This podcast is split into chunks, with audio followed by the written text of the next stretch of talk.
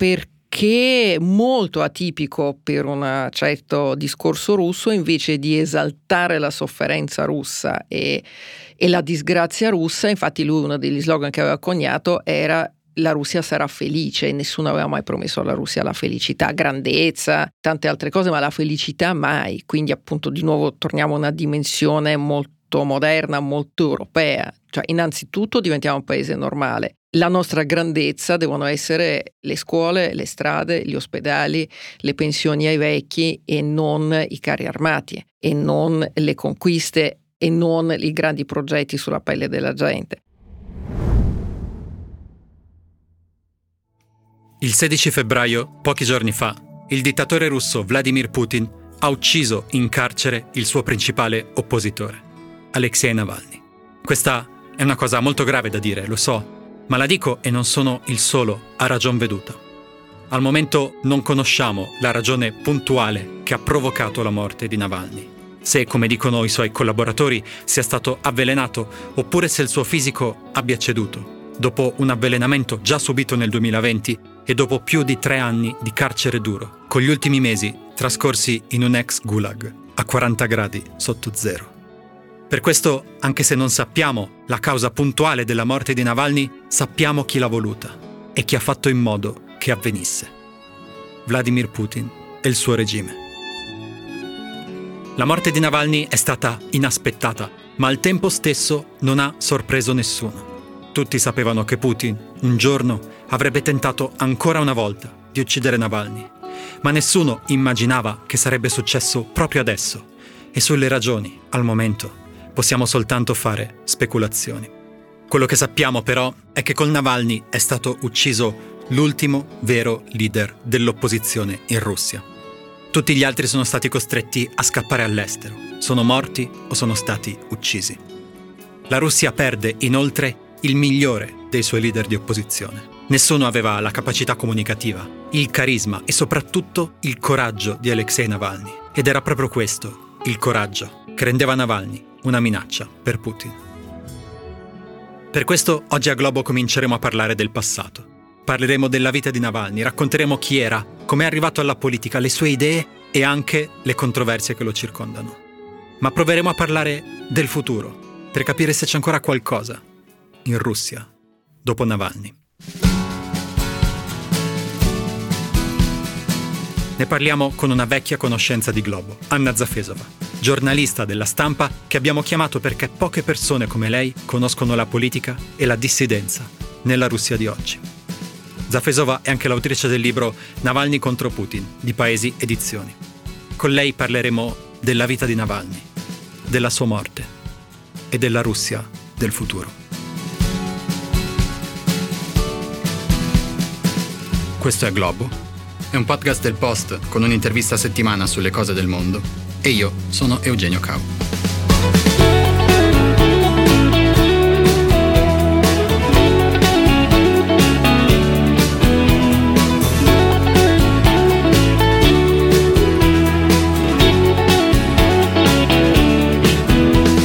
Anna Zafesova, benvenuta.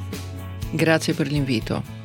Allora, noi in questo momento stiamo registrando lunedì 19 febbraio nel pomeriggio. Questa puntata andrà online fra un giorno e mezzo, mercoledì mattina. Per cui da qui ad allora potrebbero succedere cose nuove. Però al momento della dinamica precisa di come è morto Alexei Navalny, il principale oppositore di Putin, non sappiamo quasi niente. Le autorità russe, lo Stato russo stanno facendo delle indagini, i media russi hanno parlato di problemi al cuore, poi hanno parlato di una fantomatica sindrome da morte improvvisa, che non si sa esattamente che cosa sia, non si sa nemmeno al momento dove si trovi il corpo di Alexei Navalny. Quindi al momento possiamo fare solo delle congetture su come potrebbero essere andate le cose. Una cosa però che sappiamo per certo è che, indipendentemente dalle cause della morte,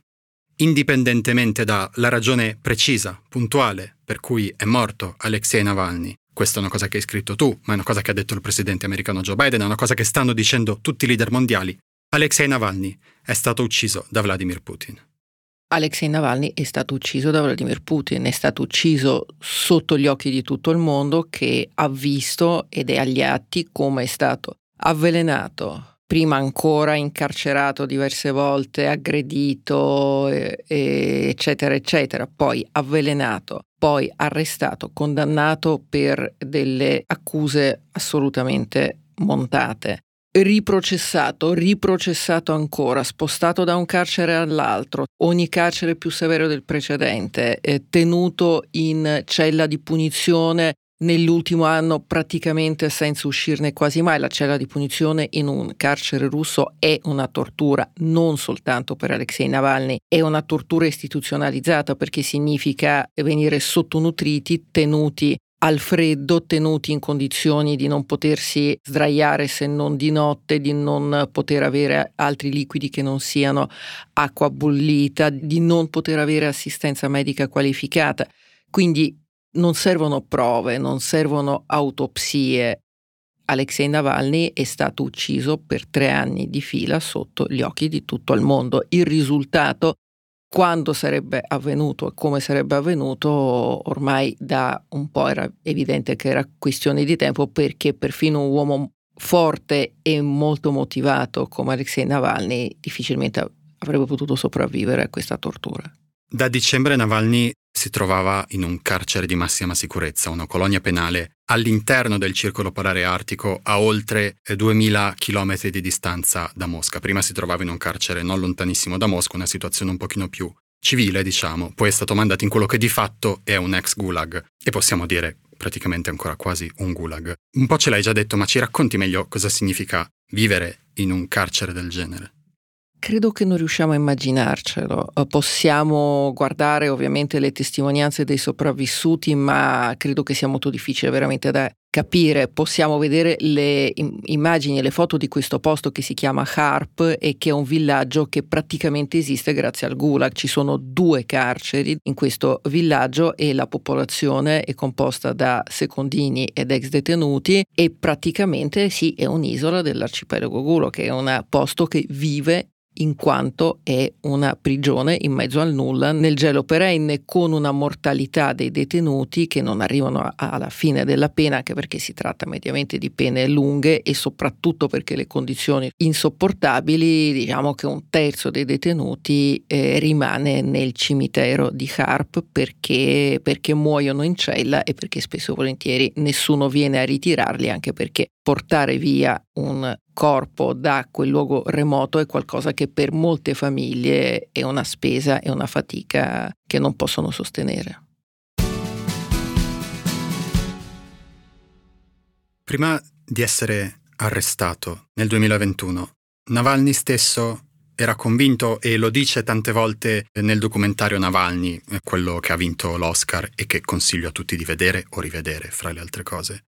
che Putin non avrebbe avuto il coraggio di ucciderlo. Un po' perché l'orrore di questo atto sarebbe ricaduto su di lui, un po' perché le conseguenze internazionali di uccidere il tuo principale oppositore eh, sarebbero state troppo grosse da sostenere perfino per Vladimir Putin. Perché Navalny si sbagliava e cos'è cambiato da allora? Navalny in quel momento non si sbagliava è cambiata la situazione, è cambiato Vladimir Putin, è cambiato in peggio ovviamente. C'è stata l'invasione dell'Ucraina nel frattempo. C'è stato il discendere della Russia in questo abisso di dittatura, di nazionalismo, di, di militarismo, di repressione. Qui diventava sempre più indifferente anche avere una reputazione agli occhi del mondo, perché è logico, se Putin vuole sfidare il mondo, o almeno l'Occidente, a quel punto non gli interessa l'opinione dell'Occidente, mentre l'Unione Sovietica, per esempio, alla quale pure Putin si ispira e si rifà tanto, era molto preoccupata dall'apparire come un modello che altri stati potevano seguire, che altri popoli potevano eleggere, quindi un modello che poteva essere alternativo al capitalismo borghese, ma che doveva essere giusto, attraente, Qui eh, non c'è nessun modello se non appunto la sfida, quindi a questo punto anche l'apparire agli occhi del nemmeno tanto dei leader quanto dell'opinione pubblica internazionale come quelli dalla parte del giusto diventa irrilevante. E molto più importante apparire agli occhi dei russi, degli ucraini e degli occidentali come quelli che non si fermano di fronte a niente, quelli che non avranno pietà, quelli che useranno la fo- non si fermeranno mai di fronte all'uso della forza. La morte di Navalny è un messaggio questo tipo. La morte di Navalny dice lasciate ogni speranza, non ci sarà compromesso, non ci sarà negoziato, non ci sarà pietà, andremo fino in fondo. Questo è il messaggio ed è il motivo anche per cui è stata accolta così come uno shock da molti russi, sia all'interno della Russia che in esuli e anche da, eh, da, molti non russi, perché sicuramente per quanto in qualche modo una morte annunciata, significa che una, un'altra linea rossa è stata superata senza ritorno. A questo proposito, i media russi, che ricordiamolo sono completamente controllati dallo Stato, ormai quello che resta dei media indipendenti è stato o chiuso oppure è stato costretto a trasferirsi all'estero negli ultimi due anni dall'inizio della guerra in Ucraina. I media russi come stanno raccontando, come stanno presentando la morte di Navalny?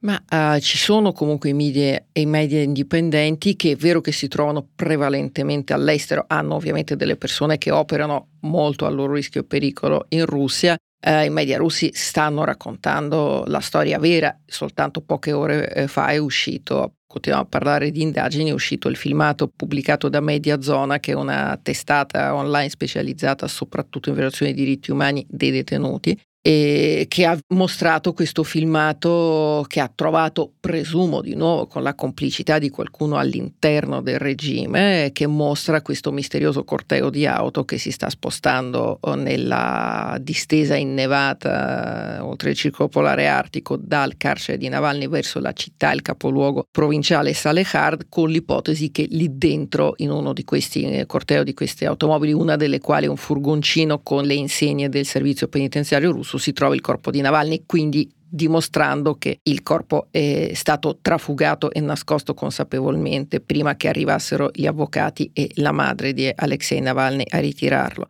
Quindi ci sono sicuramente dei giornalisti indipendenti che stanno investigando per quanto riguarda i media di regime, francamente la notizia non, quasi quasi non trapela, poi ovviamente ci sono tutti i canali Telegram dei vari propagandisti che invece raccontano che è stata la CIA a uccidere Navalny, che era colpa degli occidentali, che Navalny ormai era un fantoccio che non serviva a nessuno se non da morto, tra l'altro in questo implicando anche un'ipotesi in realtà abbastanza inquietante per Putin, perché se è vero che la CIA può uccidere un detenuto in un carcere di massima sicurezza russo, forse un messaggio di debolezza del regime, però insomma siamo a questi, a questi, livelli di delirio con accanto appunto anche commenti di persone un po' più prudenti e un po' più moderate che dicono che appunto che non è stato il Cremlino a volere la sua morte, ma anche questo è qualcosa che abbiamo sentito da, dai tempi di Anna Politkovskaya, cioè il Cremlino non vuole mai la morte dei dissidenti e degli oppositori, muoiono, anzi muoiono vengono uccisi, però non conviene mai il Cremlino, è veramente strano, eppure continuano a morire.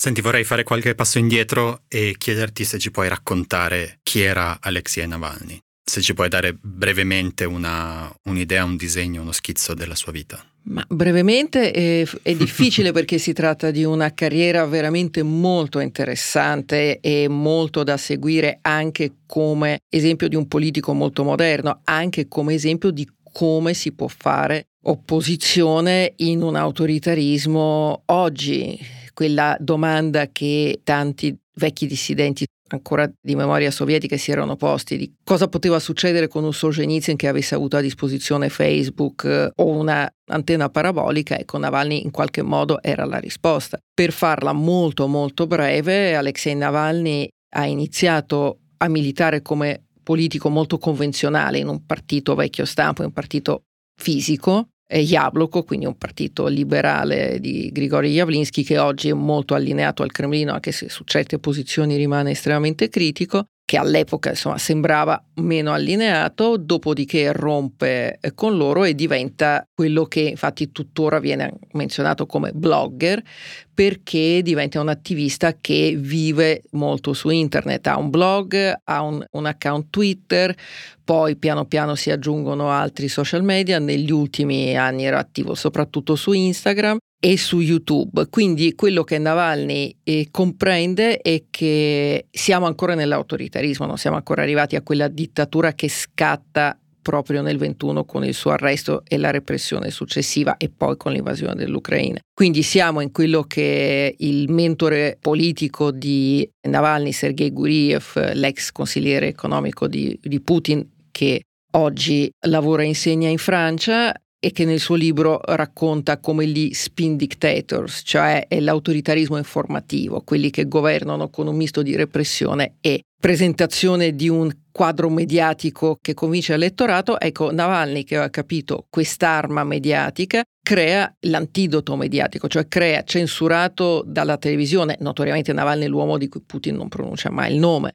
quindi un uomo che non può essere nominato e che crea un impero mediatico alternativo partendo dai social e arrivando ad avere decine di milioni. Il suo video più popolare ha 130 milioni di click su YouTube, quindi rompendo quello che era il monopolio mediatico della propaganda. Attraverso questa impresa torna a essere un politico offline perché i video di denuncia di indagine sulla corruzione che lui pubblica online diventano spunto per manifestazioni fisiche. È l'unico che dal 2018 riporta in piazza i russi che dopo il 2012 sembrava una dimensione di protesta politica ormai perduta riesce a costruire una rete politica, cioè la, il suo movimento aveva sezioni in metà delle regioni russe ed erano sezioni vere, sezioni che funzionavano, tant'è vero che comincia quando viene avvelenato nell'agosto del 2020, lui è in campagna elettorale in Siberia perché i suoi stanno vincendo le elezioni locali, perché Navalny decide di ripartire dal basso e di cominciare a erodere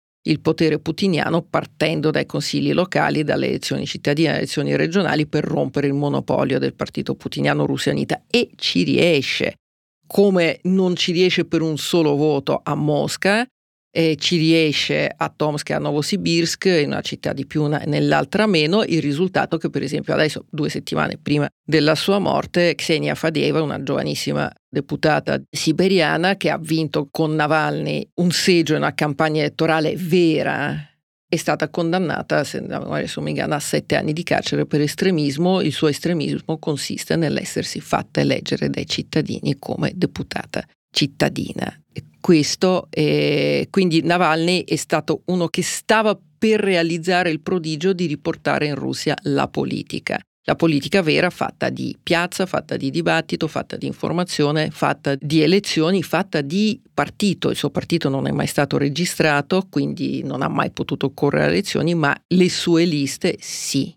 Un altro elemento molto importante della carriera politica di Navalny è la lotta anticorruzione, no? nel senso che il, grosso dell'attività politica di Navalny era proprio quella di attivista contro la corruzione. Vorrei chiederti se puoi raccontarci l'importanza di questo aspetto, cioè attraverso la lotta anticorruzione, attraverso il mostrare le eccezionali ricchezze di Putin, di Putin stesso peraltro, e della, e della sua oligarchia, Navalny era riuscito a trovare una leva per entrare nel, nell'animo del popolo russo, no? Questo è un argomento molto importante perché è vero che molti, soprattutto in Italia, quando sentono parlare di lotta alla corruzione hanno quel sussulto perché ovviamente lotta alla corruzione sa di populismo, sa di giustizialismo e i rischi ovviamente sempre ci sono, così come il rischio è quello di alimentare un odio diciamo, di classe. In questo caso però la situazione è un po' diversa perché Navalny è uno che capisce fin da subito quando scoppia ancora la protesta di piazza, quella per i brogli elettorali dopo le elezioni alla Duma del 2011, quando Navalny diventa appunto, emerge da, passa dalla condizione di blogger a quel ruolo di animale di piazza che poi avrà nei mesi successivi. Navalny in quel momento, oggi è un mondo quasi impossibile, in quel momento l'opposizione eh, russa si compone di una galassia di movimenti che sono anche anche movimenti locali, ambientalisti, sindacati, c'è di tutto. È ancora un paese semilibero. Ci sono tanti di quei leader che poi o sono stati costretti al silenzio, sono morti come Boris Nemtsov o che sono oggi in esilio come molti intellettuali. Navalny si distingue da loro perché cerca subito di introdurre un messaggio sociale, mentre gli altri sono espressione essenzialmente di un'intelligenza creativa e di una borghesia nascente di Mosca e Pietroburgo, quindi con tantissima attenzione ai diritti, alle libertà, diciamo sono dei liberali in senso classico. Navalny comincia subito a introdurre temi di eh, giustizia sociale, di salari bassi, di sfruttamento sul lavoro, di argomenti che possono riguardare quelle persone quella massa infinita di russi che sono troppo poveri, troppo affaticati, troppo ignoranti, se vogliamo, per seguire un discorso, diciamo, Navalny è sempre presente la piramide di Maslow, ecco, cioè ci sono dei bisogni di massa che vengono prima di cominciare a disquisire di diritti e di libertà politiche. Quindi, infatti, una delle funzioni che lui introduce a un certo punto è fare da sindacato, se preferiamo, una sorta di CAF, per cui si poteva scrivere a Navalny dicendo sono un dipendente pubblico, sono un'infermiera, vengo pagata no, 100 euro al mese, mentre invece secondo il contratto nazionale dovrei venire pagata 150 e giuristi di Navalny aiutavano l'infermiera a far valere i propri diritti. Tutto questo ovviamente online, quindi di nuovo con questo uso estremamente moderno della rete. Quindi Navalny articola anche la corruzione non semplicemente in un quanto sono ladri, ma in un contesto di patto sociale. Cioè, questo non, con questa gente il patto sociale non funziona, non può funzionare. Il discorso non è che il politico deve prendere l'autobus, il discorso è che quella di Putin è una cleptocrazia e che la corruzione non è un effetto collaterale del sistema come avviene anche in tante democrazie. È il senso del sistema, è la ragione d'essere del sistema, anche perché sappiamo che il cerchio magico di Putin è composto essenzialmente da suoi amici, cioè da persone che non sono arrivate lì per meriti, ma persone di cui Putin si fida e alle quali appalta pezzi di Stato in forma di aziende, in forma di pacchetti azionari, in varie forme, quindi con il sospetto più che fondato che in realtà molti di questi personaggi, oltre ad arricchirsi personalmente loro, siano dei prestanomi per Putin o per altre persone della sua cerchia, della sua famiglia che non vogliono apparire pubblicamente. Quindi il discorso della corruzione non è soltanto un discorso di abbasso i ricchi, diciamo, non, non è, è un discorso bolscevico, è un discorso di questo sistema, questa classe dirigente che è totalmente incentrata sul denaro e su un denaro ottenuto illegalmente a danno degli ospedali, delle strade, dei, delle pensioni, dell'esercito, una cospicua parte delle indagini di Navalny dedicata all'esercito alle truffe a danno dei militari e, e dei soldati, questo è un sistema call che non possiamo tollerare, quindi eh, che è il motivo per il quale sceglie di scommettere su un argomento che non solo ovviamente è facilmente condivisibile da milioni di persone, ma è anche un argomento che determina alla fine la natura stessa del regime. Parliamo del fatto che agli occhi di molti Navalny era abbastanza lontano da essere un politico liberal democratico puro, come ce l'immaginiamo in Occidente. Eh, soprattutto all'inizio della sua carriera, stiamo parlando di 15 anni fa, 2007, 2008, 2010, aveva posizioni più legate al nazionalismo russo, fece anche alcune dichiarazioni piuttosto razziste nei confronti degli immigrati, delle popolazioni del Caucaso. Stiamo parlando appunto di un sacco di tempo fa, poi ha cambiato idea, poi ha chiesto scusa, poi ha, ha molto modificato le sue posizioni. Però, per esempio, ancora nel 2014, anche qui, dieci anni fa, ebbe delle posizioni abbastanza ambigue a proposito dell'annessione russa della Crimea che gli ucraini non gli hanno mai perdonato. Infatti in Ucraina la morte di Navalny è stata accolta in una maniera diversa da come è accolta in Occidente. E vorrei chiederti cosa ne pensi tu di questo. Ma innanzitutto in Ucraina, questa è una cosa che si sottovaluta molto spesso quando si guarda da fuori, in Ucraina non si segue la politica russa e questo stupisce molto spesso gli osservatori e commentatori che vanno dagli ucraini chiedendo commenti sulla Russia. Gli ucraini, giustamente, anche prima dell'invasione, la politica russa non la seguivano, hanno la loro politica molto animata e piena di personaggi abbastanza carismatici e, e, poi la loro è una politica movimentata perché è una democrazia. Quindi in realtà molti ucraini Navalny non sanno nemmeno chi sia, oppure e sicuramente non l'hanno seguito, anche perché la denuncia della corruzione della, dei politici russi, che cosa gliene importa agli ucraini, che peraltro avevano un problema di corruzione tutto loro, avevano il loro Navalny che denunciavano per esempio le ville dell'ex presidente Yanukovych e tante altre malefatte, collusioni con gli oligarchi, eccetera. Quindi quello che dicono gli ucraini di Navalny è anche perché per loro Navalny alla fine è uno che fa parte di un mondo politico e culturale russo che è un mondo che giustamente non gli interessava molto prima e adesso è un mondo ostile. Per quanto riguarda le opinioni di Navalny, allora sul nazionalismo, Navalny nasce come politico liberale e si iscrive nel partito liberale di eh, Grigori Javlinsky Javloko, ne esce con uno scandalo abbastanza torbido e dai contorni poco chiari, conoscendo un po' le faide interne agli, eh, ai liberali russi, Così, ma proprio a sensazione credo che avesse più ragione Navalny di loro, tant'è vero che Grigori Javlinsky ha continuato anche in tempi più recenti a lanciare contro Navalny delle accuse francamente non sostenute da alcun fatto, ma quello è un altro discorso. A quel punto cosa fa Navalny? cerca alleanze, perché Navalny, un, Navalny, non è un intellettuale, appunto, Navalny è un, Navalny è un politico, è un politico dalla testa ai piedi, ha proprio quell'istinto politico molto pragmatico. Navalny cerca alleati. Stiamo parlando del 2007, stiamo parlando del decennio del superbarile, stiamo parlando di un'opposizione di, a Putin che anche a livello mediatico, in uno spazio mediatico ancora relativamente parzialmente libero, è pari più o meno allo 0,0. Ricordo che nello stesso periodo Garry Kasparov, l'ex campione del mondo di scacchi, che è considerato un liberale cristallino, un commentatore del Wall Street Journal, cioè più di così, Gary Kasparov ogni ultimo del mese scende in piazza con Eduard Limonov, un nazional bolscevico, perché quella è la compagnia con la quale si scende in piazza. Oltretutto insieme tra liberali e nazional bolscevichi credo che fanno ogni volta sì e no 200-300 persone di presenza, perché in quel momento la vita politica russa è questa, tutti sono impegnati a, ad arricchirsi, eh, tutti sono ammirati da questa modernizzazione russa e quindi la protesta è praticamente inesistente. Navalny in questo contesto appunto cerca di uscire da quella cerchia liberale molto elitista di Mosca e Pietroburgo dalla quale ha sempre cercato di uscire, da quale è riuscito a uscire, e cercando alleati. Gli unici alleati visibili in quel momento sono i nazionalisti. Quindi cerca di corteggiarli, cerca di piacere a loro, organizza, va alle loro marce, la cosiddetta marcia russa, cerca di dialogare con loro, tratto dello stesso periodo è un episodio in cui eh, Navalny organizza dei dibattiti tra un leader nazionalista che andava il, eh, con il nome di battaglia di Mannaia, giusto per capirci, cioè uno che poi è stato anche accusato e anche incarcerato per omicidi di tagiki e,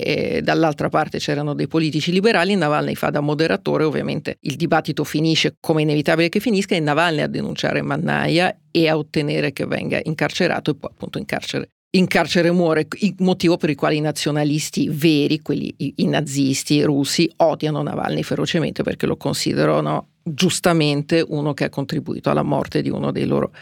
dei loro leader. Gli spot che Navalny fa e che tra l'altro sono, allora io invito sempre a andare a leggere Navalny, ad andare a guardare Navalny, anzi in qualche modo forse cominciamo ad anticipare i consigli di lettura perché è inutile che ve lo racconto io, tutto il bagaglio enorme di quello che Navalny, i suoi uomini e le sue donne hanno fatto è tutto online. Navalny tra l'altro ha spesso detto che non vuole censurare nulla e anche le cose sbagliate che ha detto non sono mai state cancellate, sono sul suo Twitter, adesso X, sono sul suo YouTube, sono sul suo sito, sono sui siti delle sue organizzazioni, è tutto disponibile, inclusi i mostruosi e rivoltanti video che lui ha girato contro le popolazioni, diciamo genericamente chiamiamole musulmane perché lui non specifica, contro soprattutto gli emigrati dall'Asia centrale che costituiscono una enorme manodopera in Russia, che sono sfruttati, che sono stati vittime di un'infinità di aggressioni xenofobe e che oggi sono anche quelli che vengono mandati in guerra a combattere al posto dei russi, con, in, a, ottenendo in premio rapidamente un passaporto russo, poi vengono spediti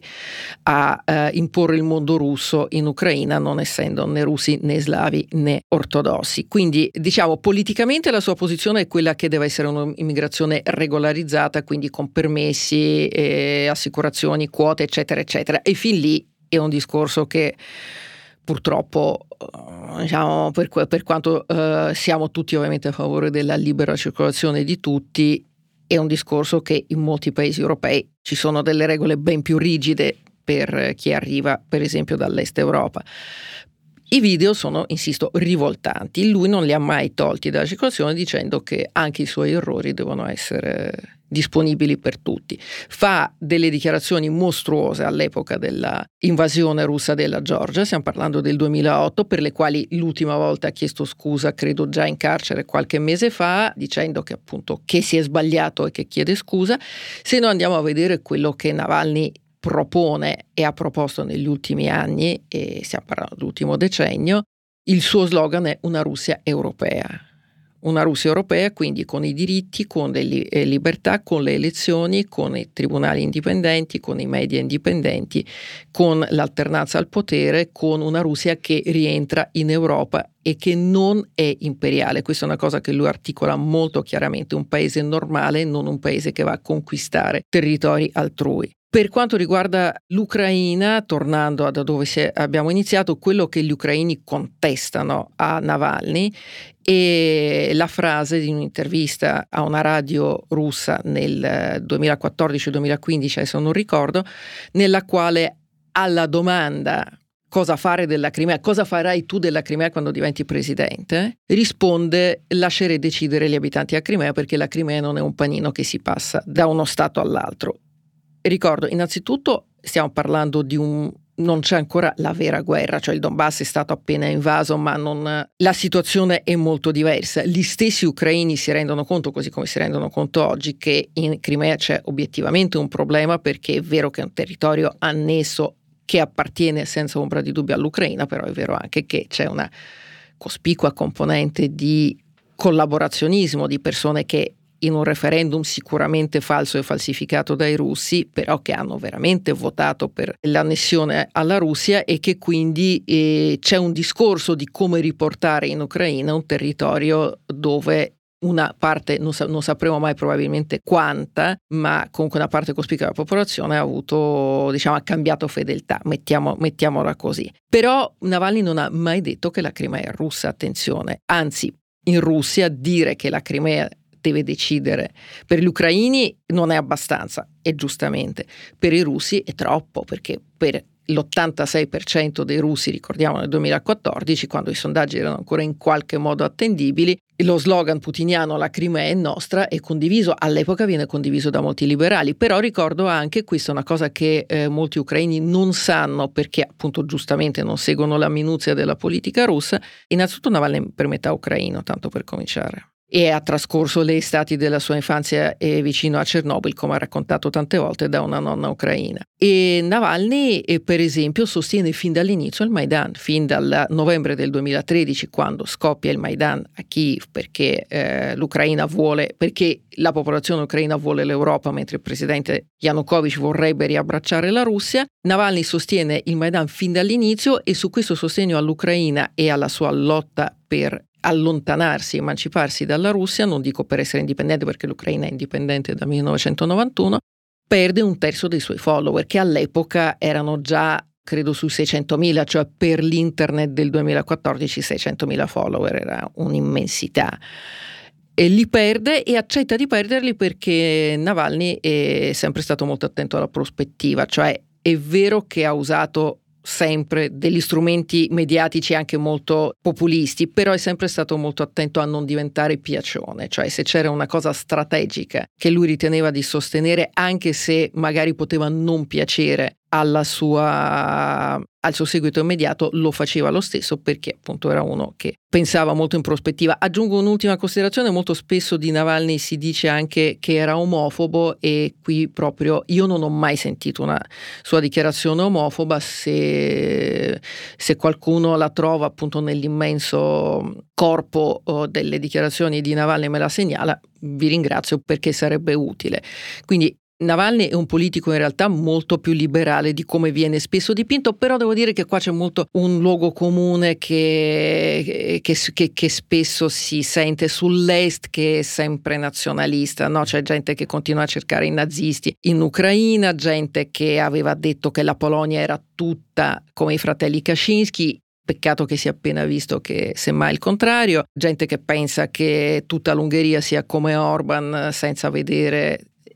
la protesta contro Orban e il fatto che Budapest c'è un sindaco che, che, è il nemico di Orban, insomma c'è un po' questo luogo comune che siccome sono paesi post-comunisti, quindi sono tutti dei nazionalisti e dobbiamo lasciarli perdere perché tanto non sono europei. Semmai è il contrario, sono paesi dove il modello dell'Europa viene molto cercato, anzi il modello dell'Europa diventa argomento di battaglia politica, è stato così in Ucraina che è scesa in piazza tra l'altro proprio in questi giorni cade il decimo anniversario della strage sul Maidan a Kiev. Per l'Europa è stato così in Russia, dove Navalny ha trascinato i giovani russi dietro lo slogan facciamo diventare la Russia un paese europeo.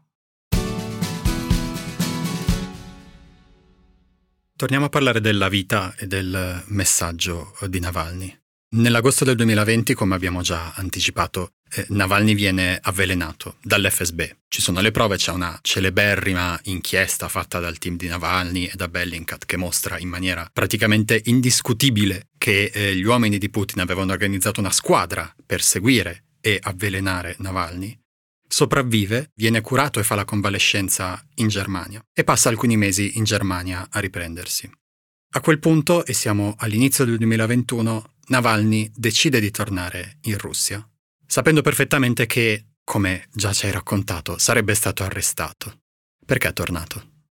Perché è un politico, perché era un politico ambizioso, perché diventare esule, diventare un Gary Kasparov, un Mikhail Khodorkovsky, uno dei tanti nomi brillanti e meritevoli eh, che, che conosciamo e che intervistiamo e che leggiamo, significano fare più politica, perché la politica è qualcosa che si fa con le mani, con i piedi, con, eh, con il proprio corpo, sulla propria pelle. Cioè, eh, Nelson Mandela non sarebbe diventato Nelson Mandela se non si fosse fatto 30 anni di carcere, è evidente. Eh, Václav Havel non avrebbe avuto il diritto indiscutibile a diventare il leader che faceva transitare la Cecoslovacchia dal comunismo alla libertà se non fosse stato incarcerato e perseguitato. Wałęsa, cioè la leadership in una dittatura purtroppo si guadagna così, non si guadagna stando in un salotto o, o insegnando a Princeton. A Princeton si possono creare i sensi, le, formulare le parole, inventare delle strategie, ma qualcuno queste strategie le deve applicare. Quindi per Navalny era un, un, discorso assolutamente ovvio quello di tornare, che poi lui probabilmente pensava che il suo arresto avrebbe smosso una protesta tale da diventare un boccone troppo grande da inghiottire per Putin. Se l'ha pensato è stato un errore di calcolo, anche perché la protesta è stata repressa con una violenza che non si era mai vista prima. Io eh, ricordo un, un secondo in contesto, stiamo parlando del 17 gennaio del 2021, Nell'agosto del 2020, Navalny viene avvelenato il 20 agosto del 2020, proprio nei giorni in cui dal 9 agosto è partita la rivoluzione in piazza contro Alexander Lukashenko a Minsk, dove c'è un altro esempio di un altro popolo ex sovietico che si ribella in piazza, che scende in piazza contro un dittatore che scende in piazza in massa, quindi il modello, che il modello di Navalny era il Maidan e la piazza di Minsk, era assolutamente evidente. Cioè, eh, la sua idea era di quella di una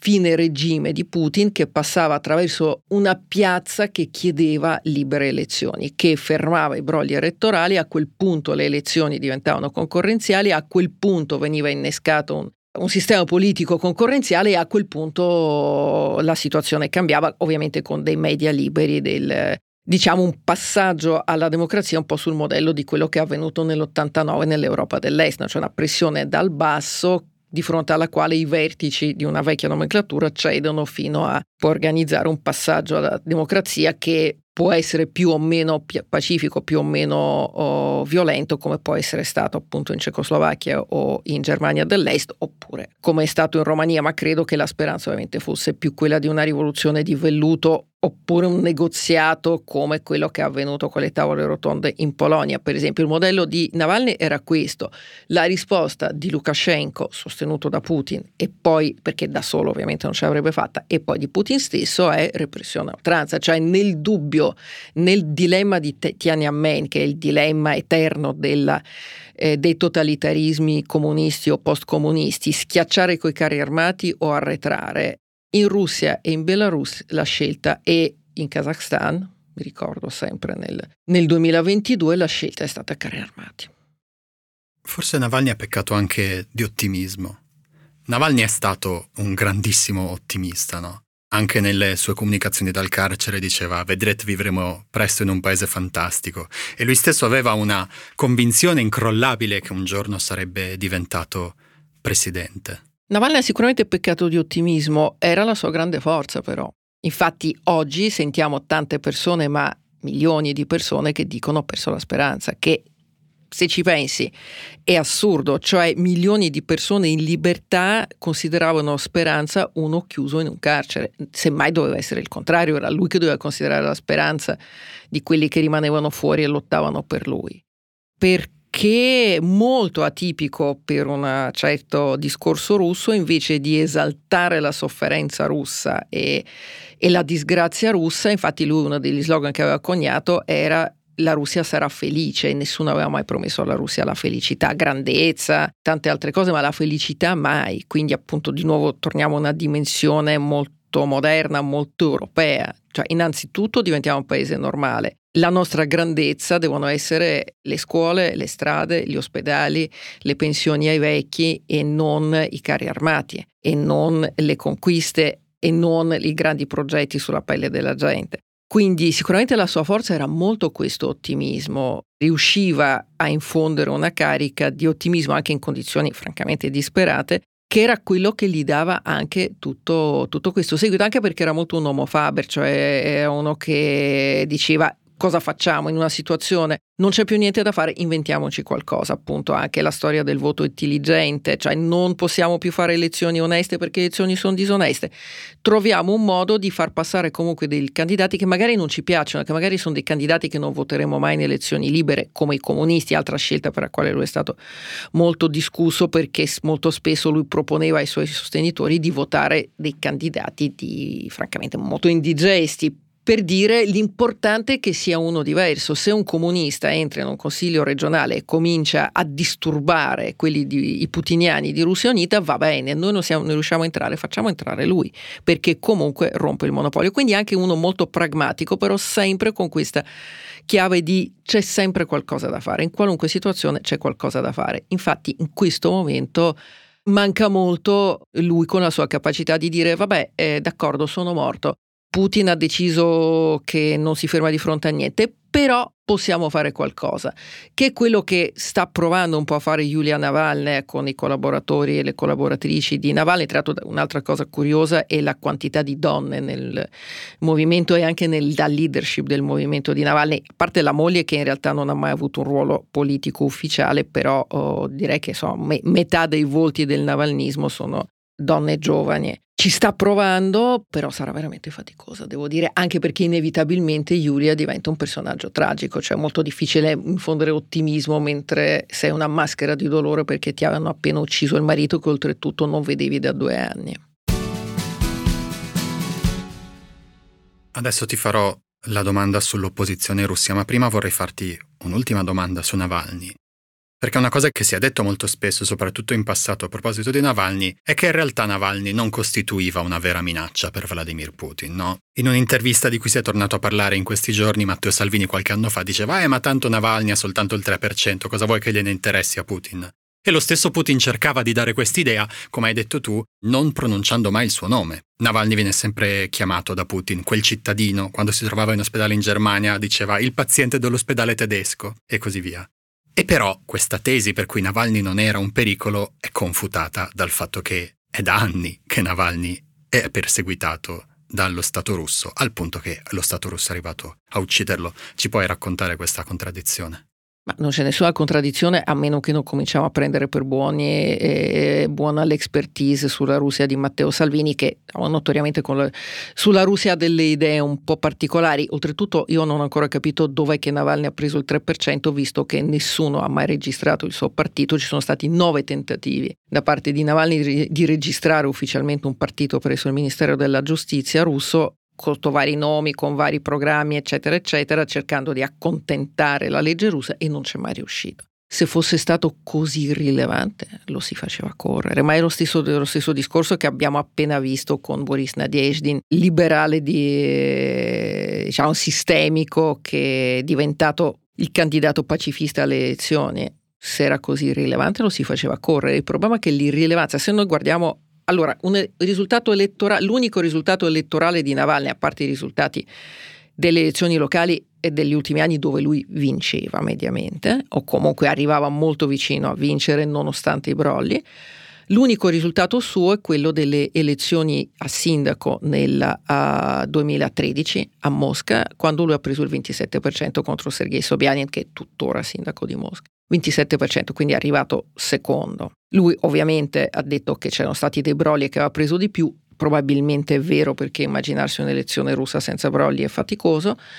27%. Allora, nel sistema elettorale russo, giusto per riportare le cose un po' nel, in scala, alle elezioni del 2018, elezioni presidenziali, il, l'avversario di Vladimir Putin, probabilmente non ricordate come si chiama, vi lascio un secondo per provarci, Pavel Grudinin, miliardario comunista, personaggio abbastanza bizzarro, devo dire. Quindi il messaggio, oggi lo sfidante di Putin, cioè Put- contro Putin alle elezioni che si terranno a metà marzo, corrono tre candidati e lo sfidante principale appare Nikolai Kharitonov, un uh, ex leader del partito agricolo, poi confluito nel partito comunista, 75 anni, Sapete qual è la parte più divertente della biografia di Nikolai Kharitonov? È già corso come sfidante contro Vladimir Putin nel 2000, alle prime elezioni di Putin. Cioè è uno sparring partner, è uno che va alle elezioni per farsi sconfiggere da Putin. Attualmente i sondaggi russi misurano la sua popolarità intorno al 3%. Quindi il 27 in un sistema dove c'è Putin e poi non c'è nient'altro. Il 27 è un'enormità. Il 10 che Nadezhdin stava ottenendo secondo i sondaggi era un'enormità perché era come dire che, a parte che il 10 poi rischiava di diventare il 15, il 20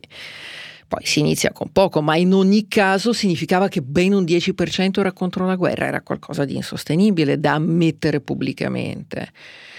Quindi per quanto riguarda i numeri, in quel sistema è molto difficile avere dei numeri veri perché non è una democrazia nemmeno lontanamente, però dai numeri indiretti vediamo, possiamo già quantificare il pericolo. Se uno come Navalny riusciva ad avere 2013, d'accordo, a Mosca, però il 27% dichiarato dalle autorità, questo significava che con un accesso libero alla televisione, con una campagna elettorale concorrenziale dove lui poteva non vedersi staccare la luce nelle sale dove incontrava gli elettori, non vedersi negare i palcoscenici, non vedersi aggredito da picchiatori, eccetera, eccetera, avrebbe vinto. O comunque avrebbe reso la vittoria del suo concorrente molto, molto faticosa. E questa, eh, questa, è la risposta. Ma poi continuiamo a non capire una cosa, cioè il modello putiniano prevede il consenso totale, è una dittatura. Non è che in una logica di politica normale, ma sarebbe stato molto più tranquillo avere un 10%, un 15%, ma anche un 20% di opposizione e dire abbiamo un'opposizione, non c'è nessun problema non è quella la logica di un totalitarismo, non è quella la logica di un dittatore che non tollera che, eh, che ci sia un dissenso perché vuol dire che lui non governa, perché se ci sono persone che lo sfidano apertamente vuol dire che lui è debole. Abbiamo visto in questi giorni gente arrestata perché deponeva due garofani, due garofani su un monumento alle vittime delle repressioni politiche, cioè del Gulag, in varie città russe, quindi era evidente che era un simbolo di Navalny questi monumenti, però deporre due garofani su un monumento francamente non è reato, eppure abbiamo tutti visto persone portate via di peso e manganellate per così poco. Che cosa resta oggi dopo la morte di Navalny e dell'opposizione in Russia? Dell'opposizione in Russia, visto da qua, restano macerie. Non perché era Navalny, attenzione, non, a me non piace mai questo i culti della personalità. Sicuramente Navalny era una persona, un politico di qualità eccezionali, comunicative, organizzative, diciamo, ne nascono raramente. Però il problema non è Navalny, il problema è che c'è una minoranza schiacciata o costretta all'esilio o incarcerata o ridotta al silenzio e terrorizzata, e giustamente terrorizzata, perché a questo punto è definitivamente chiaro che fare pro- protesta in Russia significa andare incontro a un martirio e gli aspiranti martiri sono pochi e francamente non si capisce nemmeno perché dovrebbero, perché alla fine morendo fanno soltanto un favore a Putin. E poi c'è una maggioranza silenziosa che mediamente è anche scontenta, ma che non, ma che non si muove, che anzi per la quale l'omicidio di Navalny è un ulteriore segnale che non bisogna muoversi, perché poi la verità è che tutti, e lo sappiamo tutti, cioè alla Navalny è morto perché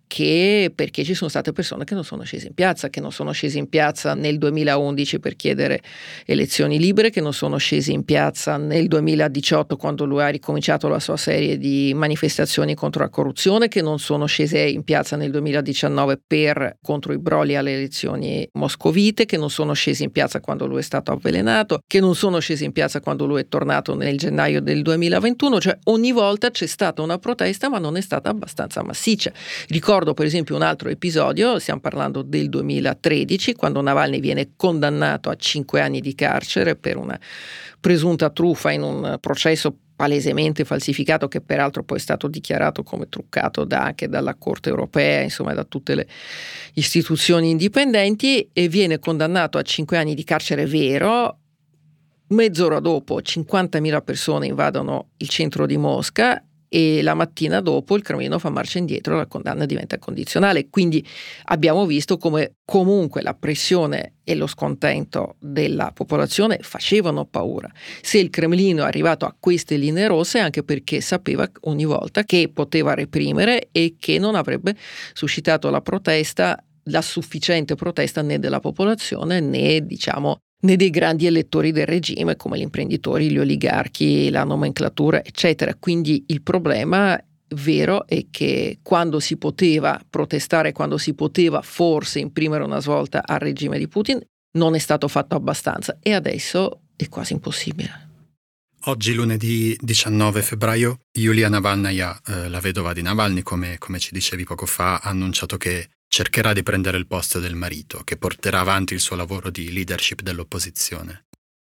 Io credo che Giulia Navalny sia l'unica persona in grado di farlo a livello di simbolo, perché è una donna intelligente, una donna carismatica, ha la legittimazione del dolore e del sacrificio, perché Giulia Navalny ha salvato suo marito dopo l'avvelenamento costringendo Putin, chiedendo a Putin in persona di lasciare andare suo marito in coma a farsi curare in Germania, quindi a quel punto un no di Putin pubblico sarebbe stato per sempre l'ha ucciso lui, l'ha fatto morire lui. Infatti ha ottenuto il permesso a imbarcarlo sull'aereo mandato da, da Angela Merkel e è stata la donna che l'ha accompagnato quando lui è tornato sei mesi dopo in Russia, quindi lei ha sicuramente la legittimazione e il carisma. Resta il problema di, appunto, di una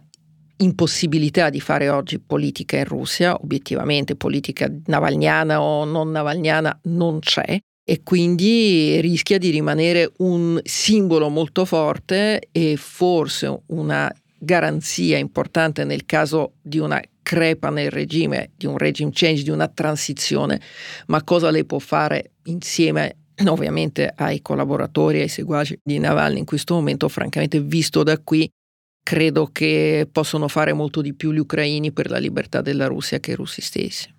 Ti faccio la domanda più complicata di tutti, anche perché di fatto è una, una, previsione impossibile, però questo che ci siamo appena detti significa che Vladimir Putin, che è un uomo di 70 anni, fra 10, 15, 20 anni morirà sereno nel suo letto da presidente russo e da uomo più ricco del mondo? Allora, non credo, perché mm,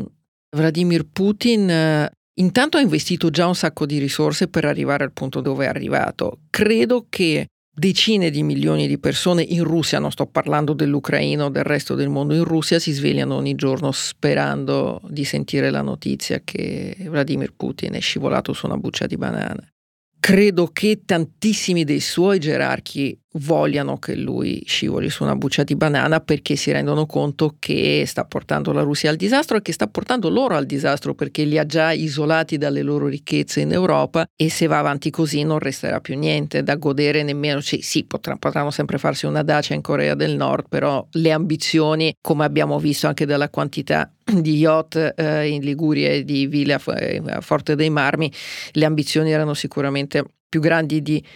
di così, quindi cre- non so, più va avanti, più francamente Vladimir Putin non mi dà l'aria di una persona che morirà nel suo letto. Detto questo, è possibile. Poi ci sono tanti modi di morire nel proprio letto. Oh, io negli ultimi anni, devo dire, mi viene sempre più il parallelo con Iosif Stalin, che sì è morto nel suo letto, però in una maniera abbastanza curiosa, perché quando ha avuto l'ictus, tutti i suoi collaboratori più stretti, Khrushchev, Beria, Malenkov, chissà come mai hanno deciso che non bisognava svegliarlo e disturbarlo perché notoriamente dormiva fino a tardi, quindi hanno aspettato qualche ora che l'ictus facesse il proprio corso e solo dopo hanno chiamato i medici. Diciamo ci sono tanti modi.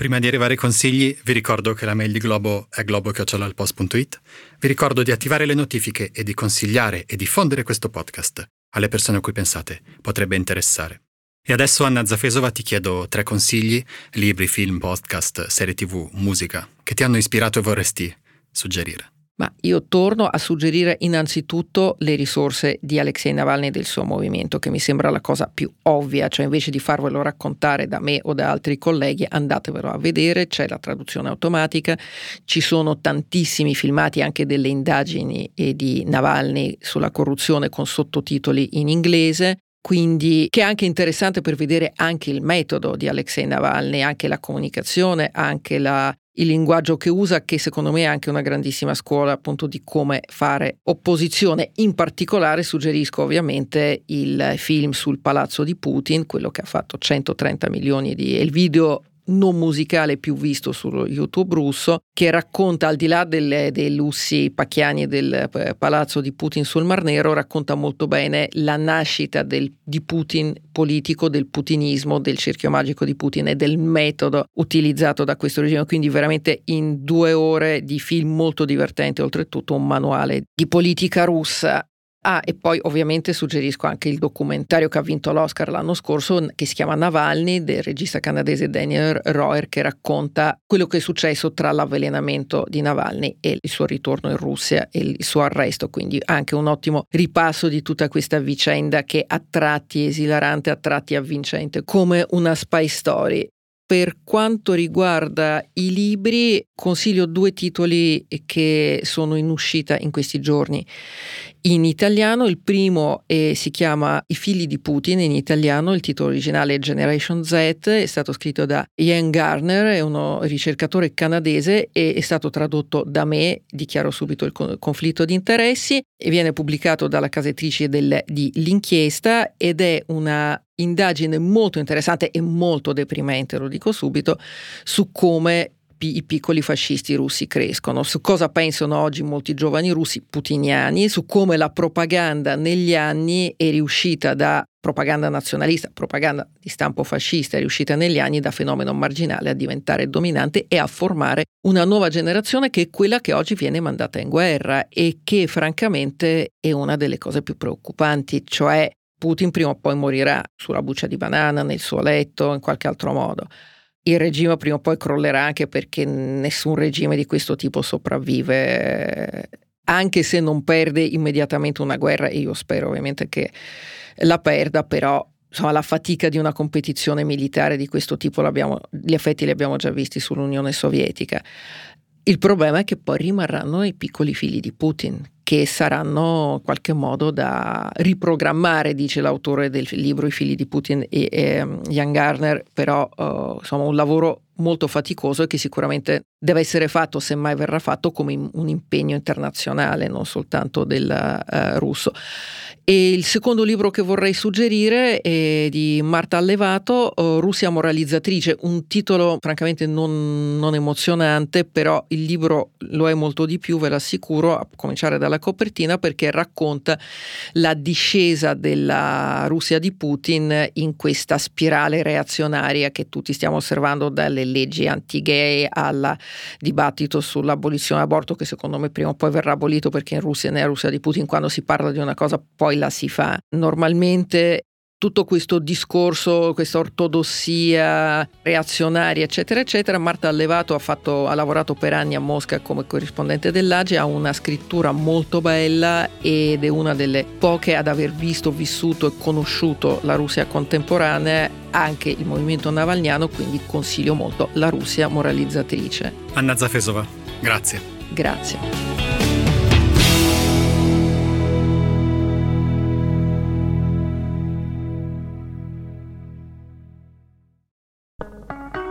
Morning, cioè il podcast che faccio ogni mattina per il post, si potrà ascoltare gratis senza abbonamento dal 10 al 19 maggio. Partiamo dall'inizio. Sono Francesco Costa, sono il vice direttore del post. Ogni mattina da ormai tre anni mi sveglio presto per leggere tutti i giornali e poi raccontarli dentro Morning e non solo. Insieme alle notizie, alle cose più importanti, alle cose da sapere, cerco di raccontarvi da giornalista anche un po' di dietro le quinte dentro Morning, dei giornali, dei meccanismi che fanno l'informazione. Morning è un podcast normalmente rivolto alle persone abbonate al post, ma appunto, siccome compie tre anni, per ascoltarlo dal 10 al 19 maggio basterà semplicemente scaricare l'app del post, che è gratis, registrarsi con un account gratuito anche quello e ascoltare Morning, Morning Weekend, anche l'archivio. Se volete, se siete curiosi, è una buona occasione per provare. Prometto che ascoltando Morning non vi mancheranno poi per tutta la giornata gli argomenti di discussione, prometto anche che non parlo sempre così veloce.